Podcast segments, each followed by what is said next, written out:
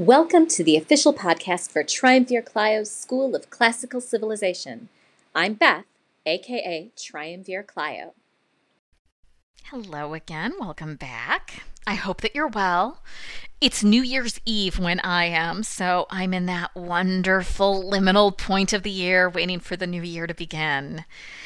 Today we have two Homeric hymns to cover, and they're dedicated to the most fitting god for what we've gone through the past year Hestia, goddess of the hearth, the center of the home.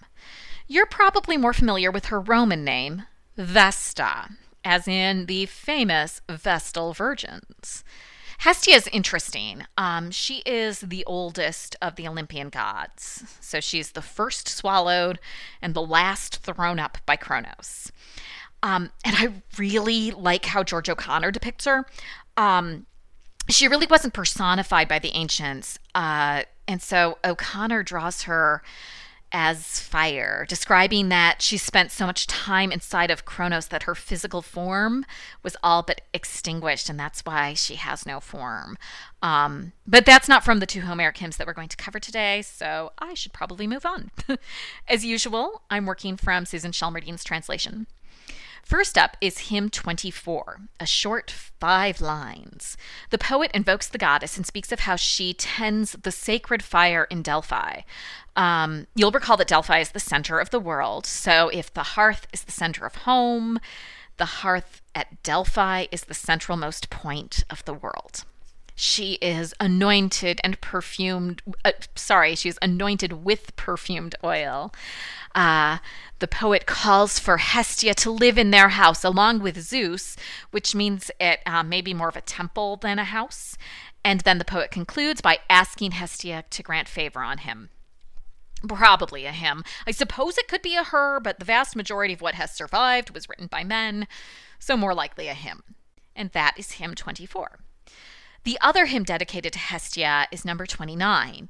As with much of the corpus, we really don't know much about the historical context in which this hymn was written.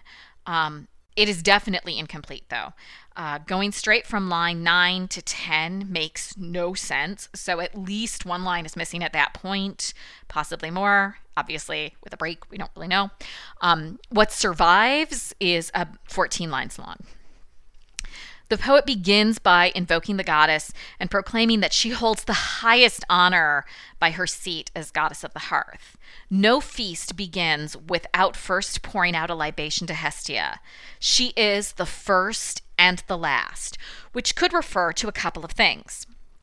There is the Kronos story I already mentioned, that she was the firstborn and the last regurgitated. So, in some ways, she's considered to be both the firstborn and the lastborn. Um, she's the firstborn of Gaia and the lastborn of Kronos. Um, it could also refer to the libations. Um, the first is poured out to her, and there are sources that indicate that the last libation was also always poured out to her. Then the hymn takes kind of a weird turn and adds Argeiphontes, better known as Hermes, into the mix. He gets a similar treatment at the feast. So, back to those sources about libations. Sometimes it worked that Hestia got the first and Hermes got the last. Um, both gods are protectors of the home. Hermes is the you know god of thieves, right? So if you if you have Hermes in your home, then he will protect you from the thieves. Um, so it makes sense that both would be honored on a regular basis in the home at the hearth um, as part of every feast. But this is also where the hymn breaks, so it's not clear exactly where this introduction of Hermes was going. Um, when it picks back up, the poet appears to be asking Hermes to provide blessings along with Hestia. The hymn then concludes by saying farewell to both Hestia and Hermes, and with a promise to sing them another song later.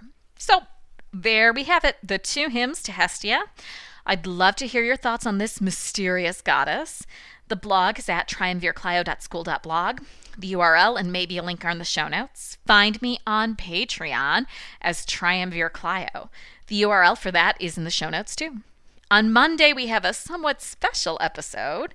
It's our only surviving amp- example of a satyr play, um, and it's it's Cyclops by Euripides. So it's in tragedy because it's Euripides, but um, but it's a satyr play, so it's a little different. and it's the only one that has has made it through the ages. Uh, so I look forward to talking with you about it then. You can join the discussion of this and everything covered in this podcast by following the link in my show notes. And if you're enjoying what you've heard so far, please consider supporting the show with a monthly donation of your choosing, just like public radio.